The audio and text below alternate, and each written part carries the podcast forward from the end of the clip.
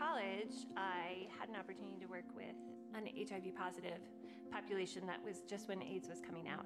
And during that time, I had the chance to um, work with some really young girls, 11, 12 years old, held a lot of sweet hands while they were dying. And um, I don't think that ever left me. Was on staff um, in women's Mysteries for nearly nine years when I just started feeling like I was, God was making me restless, poring over scripture, and it was um, just breaking my heart in new ways.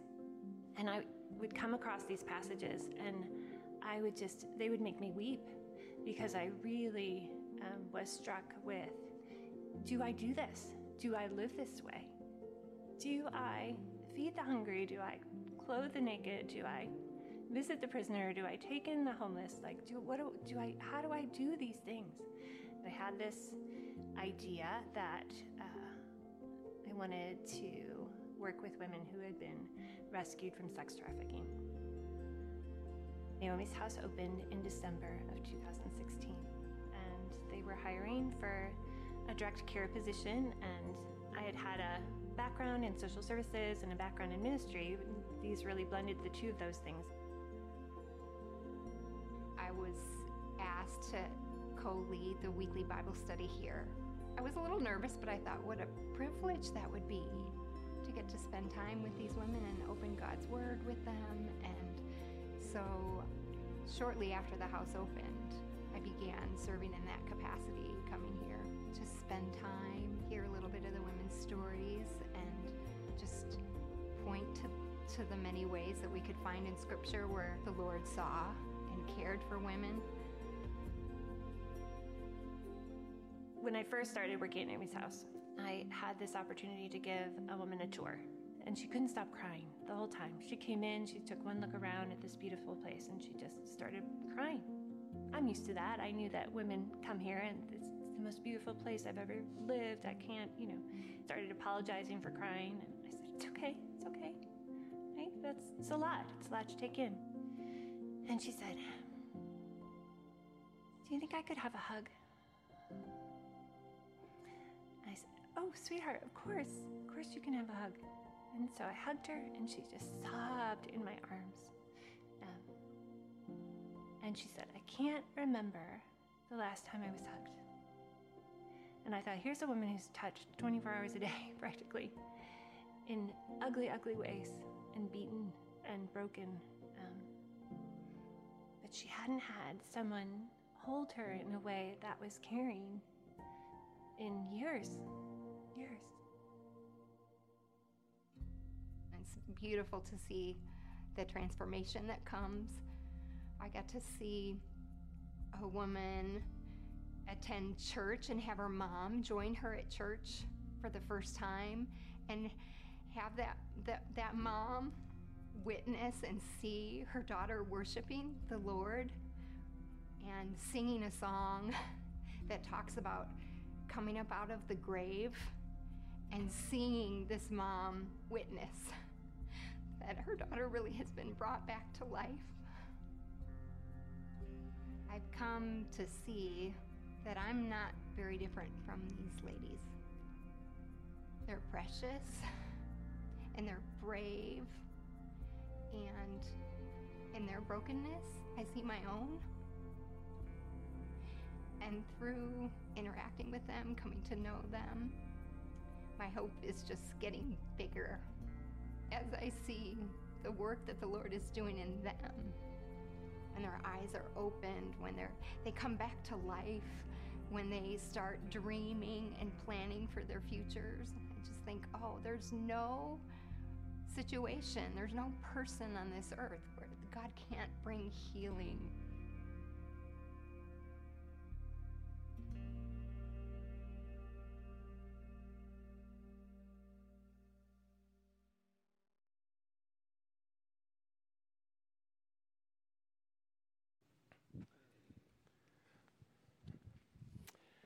That's a powerful short video about just one of the ways that Chapel Street has been involved over recent years with some of the broken people of our world. Uh, you may not be aware of this, but um, Chapel Street, through your generosity, uh, helped purchase that home. I remember being there when it was just a broken down property with Pastor Bruce and some others a few years ago. And we were one of the churches that got, got, came alongside and tried to help purchase that. And now we have two of our own serving there, helping lead that ministry. It's just a great story of what God is doing with that group of people. Well, my very first sports hero was a baseball player named Rocky Colavito. Any of you are old enough to remember Rocky? Any sports fans? You got to be kind of a baseball nut to, to know who he was. But when I was about five years old, our family moved from Louisville, Kentucky, where I was born, up to Akron, Ohio, where my dad had taken a new church. And so uh, the first sports teams I started to pay attention to were naturally Cleveland teams, the Cleveland Browns and the Cleveland Indians. And Rocky Colavito had been the star player of the Indians in the late 60s and on into in late 50s and on into part of the 60s. He was a guy who at one time um, hit four consecutive home runs in one game. It's a record that still stands, although others have, have tied it uh, by this point. But he was wildly popular with fans and with us as little boys. Uh, he, and he was po- known for a very unique routine he went through every time he came to bat. I mean, some people were afraid when I brought this to church, but I'm just demonstrating. he would uh, get up to bat and he would always do the same things. He would stretch his neck, kind of take his time. Then he would put the bat behind his shoulders and kind of flex. Uh, he was bigger than me. I'm not that intimidating when I flex, but he would flex. And then when he got the bat, he would point the bat and hold it like right at the pitcher's face. He would point it, and it was very menacing.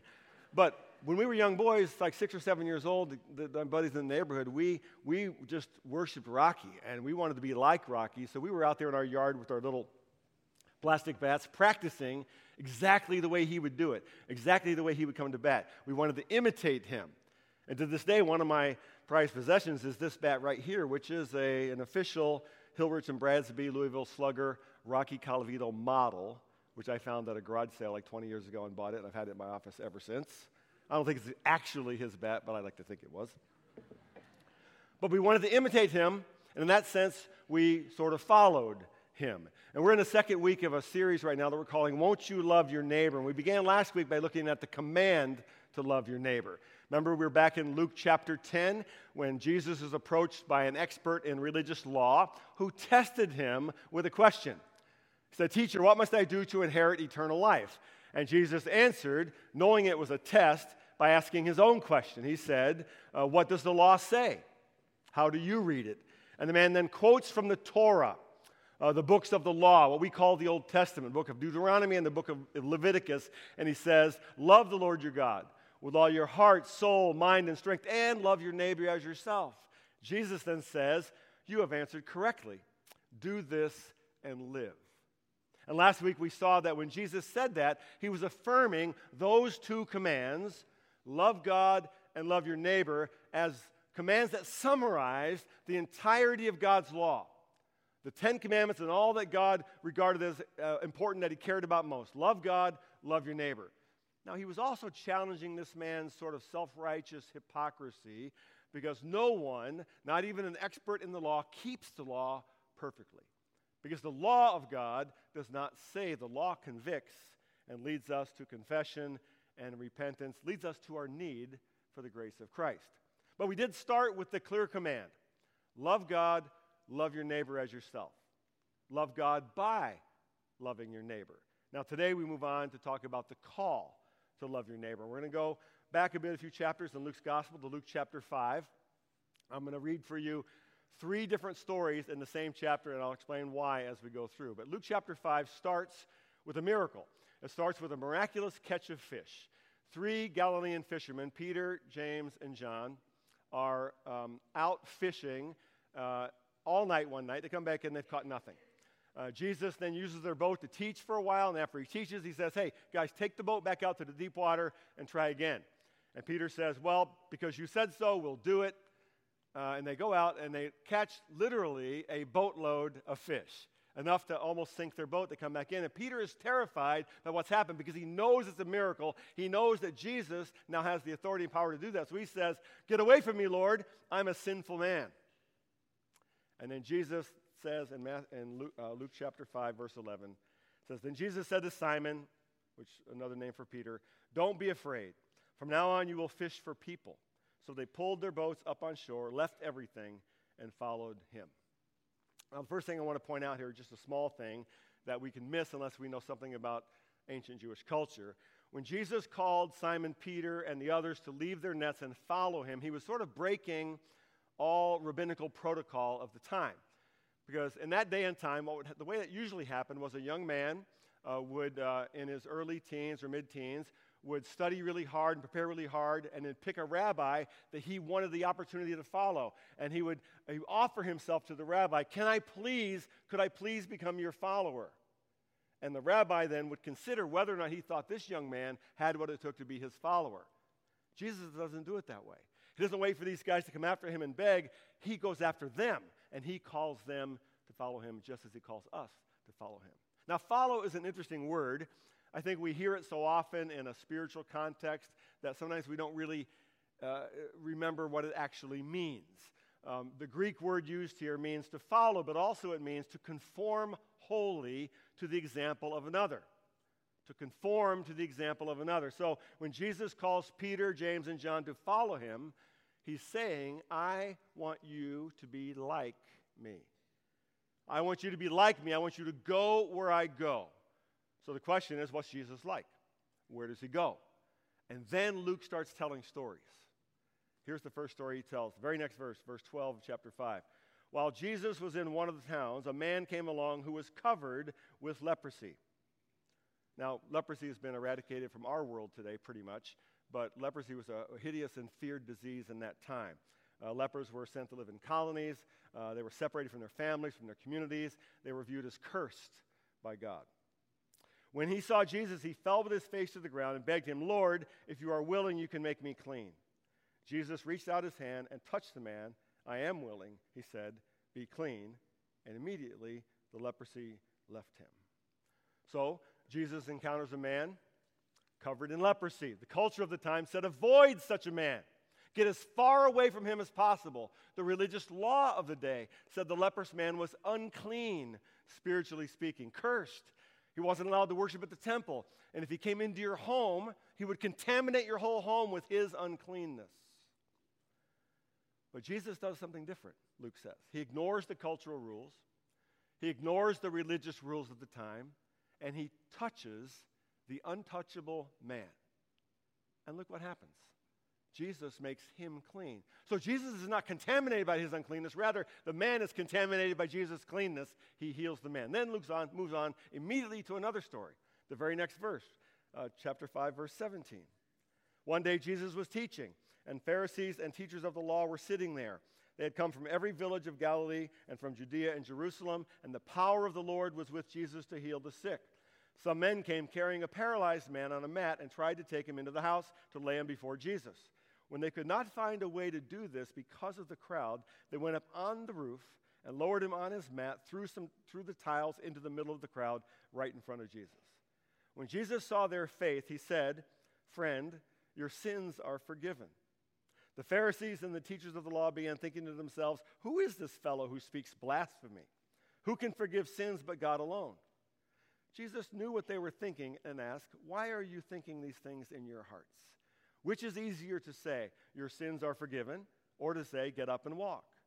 But I want you to know that the Son of Man has authority on earth to forgive sins.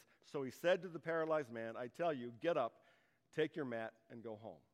Immediately he stood up in front of them, took what, what he had been lying on, and went home praising God. Everyone was amazed and gave praise to God. They were filled with awe and said, We have seen remarkable things today. So, my guess is uh, most of you are familiar with this story at least a little bit. It's a Sunday school favorite because it's so visual and so dramatic. Um, Jesus is teaching in someone's home. We don't know whose home, person isn't named. Probably teaching on his favorite subject, the kingdom of God. What's the kingdom of God like? What's it mean to live in the kingdom of God? Who's invited to participate in the kingdom of God? And the religious leaders are there to hear him. Maybe they're curious. Much more likely, they're listening, trying to uh, discredit him eventually. Luke, who was a doctor, a physician, uh, we know, uh, tells us that the power of the Lord was with Jesus to heal the sick. And Luke was particularly interested in healing because he was a doctor. Now, some friends bring a paralyzed man to Jesus. We don't know what his issue was, but he was lying on a mat. And because the crowd is so great, they scramble up out into the, the roof of this home and they tear apart enough of the ceiling tiles, however the home was made, and drop this man down right in front of Jesus. Now, I want to pause there. Uh, there's something kind of crazy and funny and touching about this part of the story. It's really a, kind of a crazy thing to do when you think about it. If you try to put that in our culture, it's a really crazy thing. I mean, who's going to pay for that damage, right? But here's what's beautiful about it these friends who are not named, we don't know their names, cared, on the one hand, so much for their friend, and on the other hand, had so much faith that Jesus could do something for their friend that they, they did that. They, they climbed up and they dropped him down. And I wonder if I've ever been a friend like that to someone.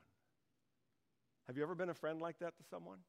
Do you have a friend like that who sees you like that and sees Jesus like that? There's a beautiful part of the story about faith and friendship. So Jesus takes one look at this guy in the mat and then does the unexpected and the unthinkable. He says, Your sins are forgiven. And you can almost hear the gasp in the room. People like, What? What? What did he say? It sounded like he said he forgave him. What's he talking about? Who does he think he is? The man's paralyzed. Can he do something else for him? Causes confusion and outrage because only God can forgive sins. The Pharisees were exactly right. Only God can do that. Who do you think you are? It meant Jesus was claiming himself to be equal to God. And then, to prove that he had the authority, he does the impossible. He tells the man to get up and walk, and he does. And then Luke moves straight on to a third story. Back to back to back. Third story, uh, beginning in verse. Oops, hang on a second. 27. After this, Jesus went out and saw a tax collector by the name of Levi sitting at his tax booth. This is the same guy as Matthew, it's a different name. Follow me, Jesus said to him. And Levi got up, left everything, and followed him. There's that word follow again. Then Levi held a great banquet. The word for banquet there uh, means uh, reception or feast. Uh, we can think party. Uh, through a great banquet for Jesus at his house, and a large crowd of tax collectors and others were eating with them. But the Pharisees and the teachers of the law who belonged to their sect complained to his disciples, Why do you eat and drink with tax collectors and sinners? Jesus answered them, It is not the healthy who need a doctor, but the sick. I have not come to call the righteous, but sinners to repentance. We're going to look at this particular story a little bit more in a couple of weeks as we wrap up the series, but I want you to just notice several things for today.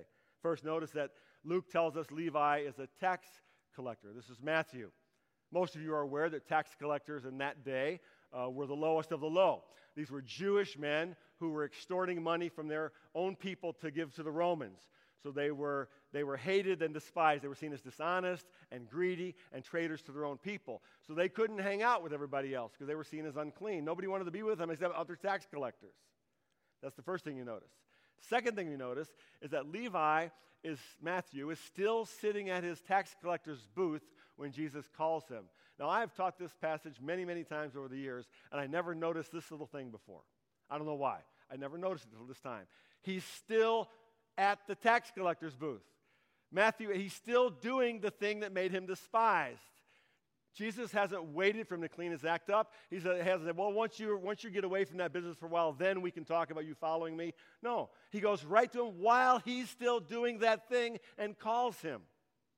Now, to say Matthew wasn't a, a good candidate for discipleship is, is a vast understatement. This would be like hiring a member of the Chicago Mafia to work in your accounting department at your business. It makes no sense. Yet Jesus calls and Levi follows. Third thing we notice is that Levi, first thing he does, then he throws a party in Jesus' honor at his home, and the only people he could even invite who'd be willing to come were other people like him, other tax collectors and sinners. Now, why would Matthew do this? because he wanted all his friends to meet Jesus too. So, what do we make of all these stories? Three in a row. Luke tells us that when Jesus calls Peter, James, and John to follow him, he tells them, No longer will you fish for fish, you're going to fish for people. And then Luke takes us straight away to three stories a leper, a paralyzed man, and a tax collector. Now, it seems to me there are three approaches we could take to understand these, this cluster of three stories. First, we could read these three stories to see what they have to teach us about Jesus and who he is. And there's plenty. These three stories taken together tell us that Jesus is who he said he was. He's got the authority to heal, he's got the power to cleanse, he's got the power to, to forgive sins, he's got the power to give new life. He is who he says he is, the incarnation of God Almighty. Second, we could read these stories, all three of them lumped together, to see what they teach us about uh, the people that Jesus was t- ministering to. What does it mean to be unclean? What does it mean to be paralyzed physically or spiritually? What does it mean to be a despised tax collector and to be far from God? And there'd be plenty to talk about there because everyone in this room, at one time or another, was in one of those categories. Or, thirdly, and this is how I want to look at it today, we can look at these three stories together that Luke puts in this place at this time to see what Jesus is teaching his disciples about what it means to follow.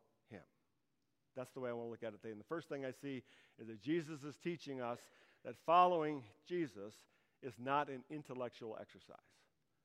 Following him is not an intellectual exercise. Uh, my wife, Lorene, who's here today with three of our boys, um, she and I like to ride our bikes, especially during summer, early fall. We ride our bikes on Saturday morning, usually down by the river on one of the trails there.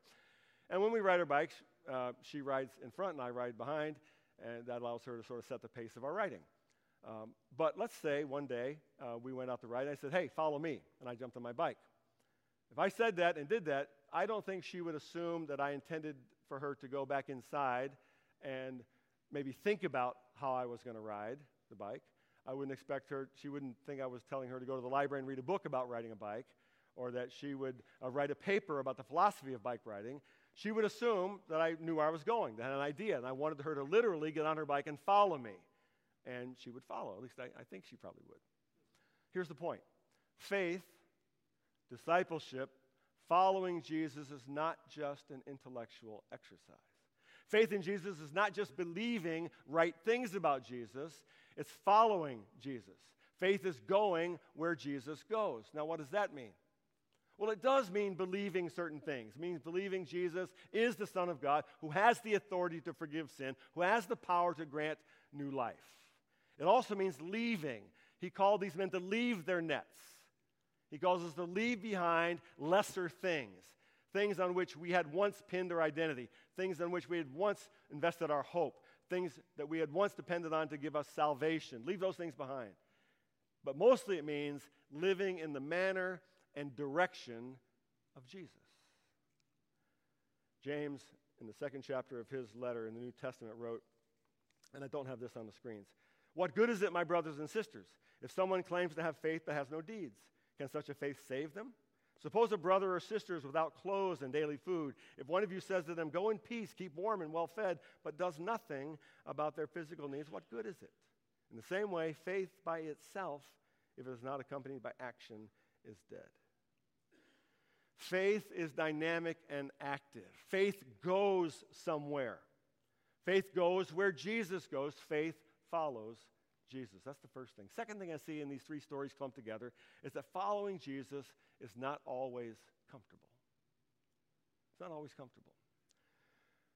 When I was in seminary years ago, I was required to complete a, a, a requirement for graduation called clinical pastoral education, CPE for short.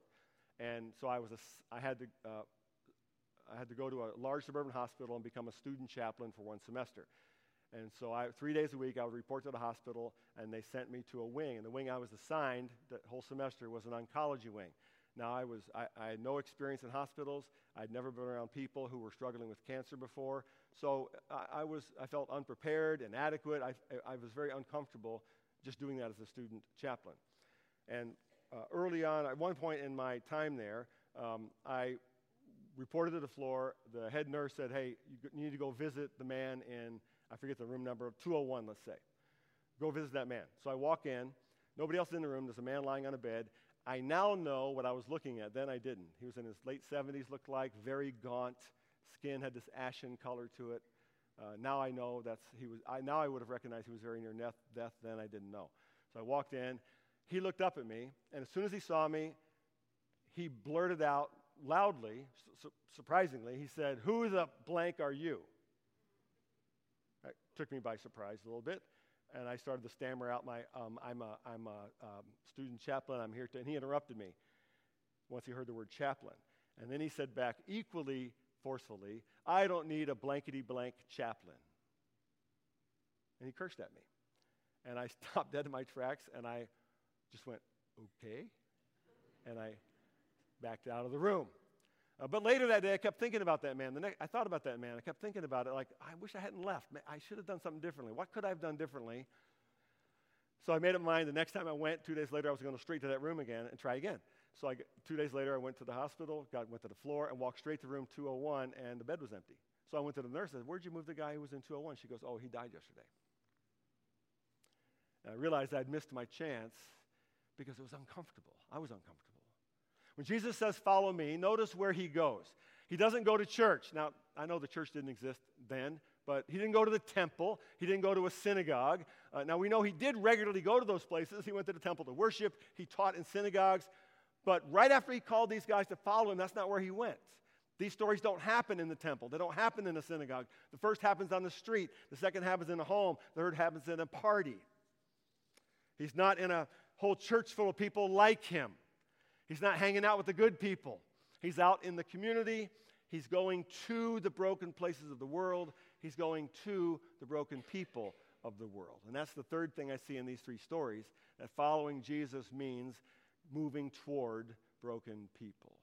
Moving toward broken people. During that same semester, when I was um, doing my CPE work at the hospital, I also had another class. And the other class I had was on evangelism. And the young professor who taught that class uh, did not believe evangelism was just something to read about and study about. He actually believed it was something to, to do.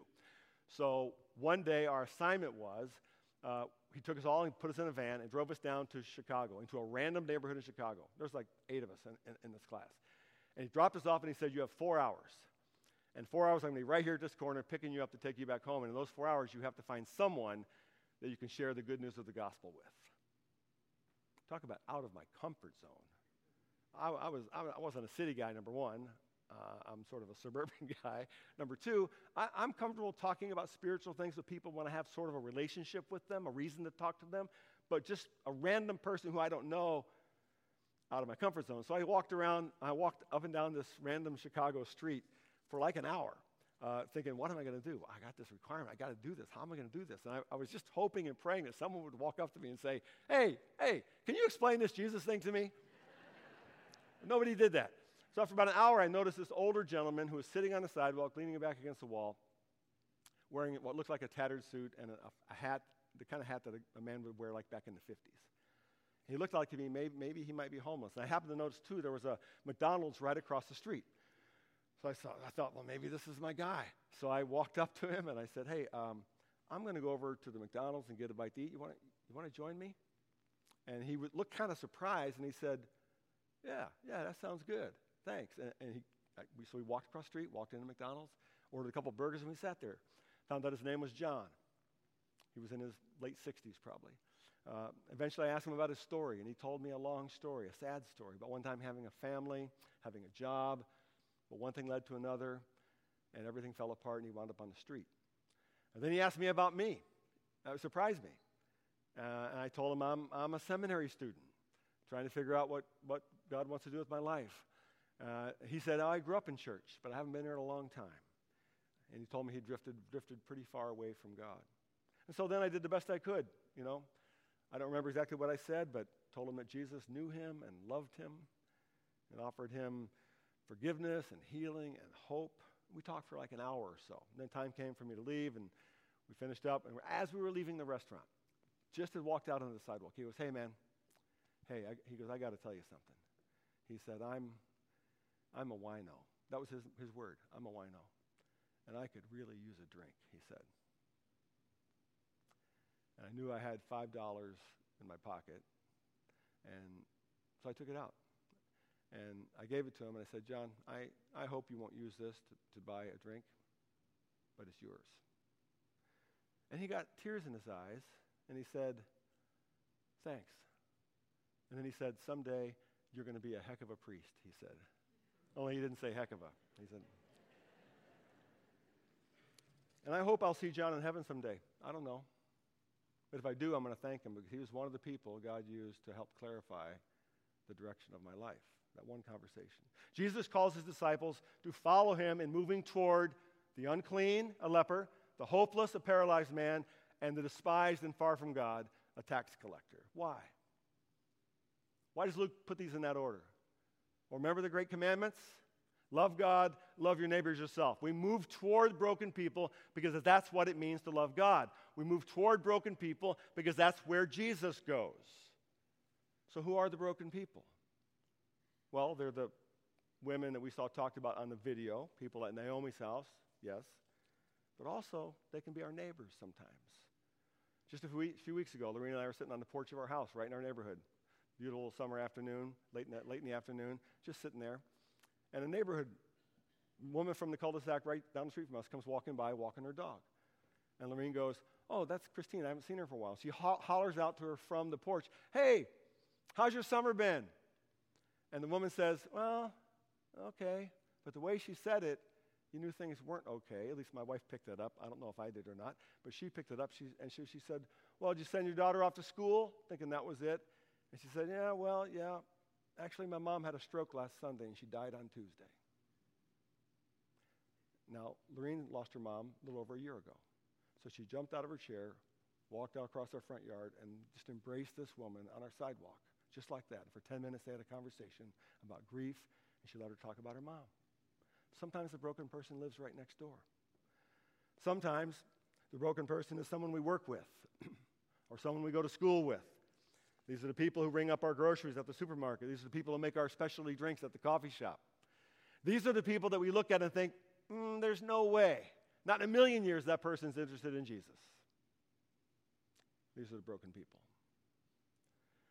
If I could go back to my clinical pastoral education experience, if I could go back to that hospital on that day when I walked into that room and that man cursed at me saying, I don't need a bleeping chaplain. I don't think I would have let his bluster scare me off.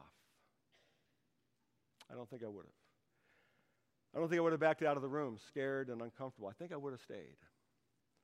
I think I would have recognized that his words are, were not spoken at me, about me. They were spoken out of a place of great fear and pain in his own life. So, no, I wouldn't have left the room. I think I would have moved toward him, toward the man lying in the bed. Maybe I would have stood next to him in bed and just let him curse till he was tired of cursing at me. I don't know. Maybe I would have noticed a military tattoo or something and started a conversation that he could engage in. Maybe I'd have just pulled up a chair and sat, sat down and waited for him to calm down. And at some point, I would have said, Hey, can I pray for you? Would it be okay if I prayed for you? And all the years from that day till now, hundreds of times, I've asked that question. I've never once had someone say no. Never once. That would be my question. And if he said yes, I'd say, and here's what I'd like to pray. I'd like to pray that you would open your heart to the love of Jesus and you would allow him to fill your heart with his forgiveness and grace and give you the great promise of everlasting life. Can I pray that for you? I've also asked that question, and people say, yes. And I would have prayed. But I would not have left because that man did need a chaplain. I knew it, and he knew it. And that's where Jesus would have gone, and that's what Jesus would have done. You bow with me as I close. Lord, we thank you for your word. We thank you for your call to follow, and for these three beautiful little stories that Luke shares with us that show us how you see people, that show us how you move toward the broken, how you loved, forgave, healed, touched. And how these stories teach us what it means, what it looks like to follow you, and what it means to love our neighbor as ourselves. We pray these things in your name.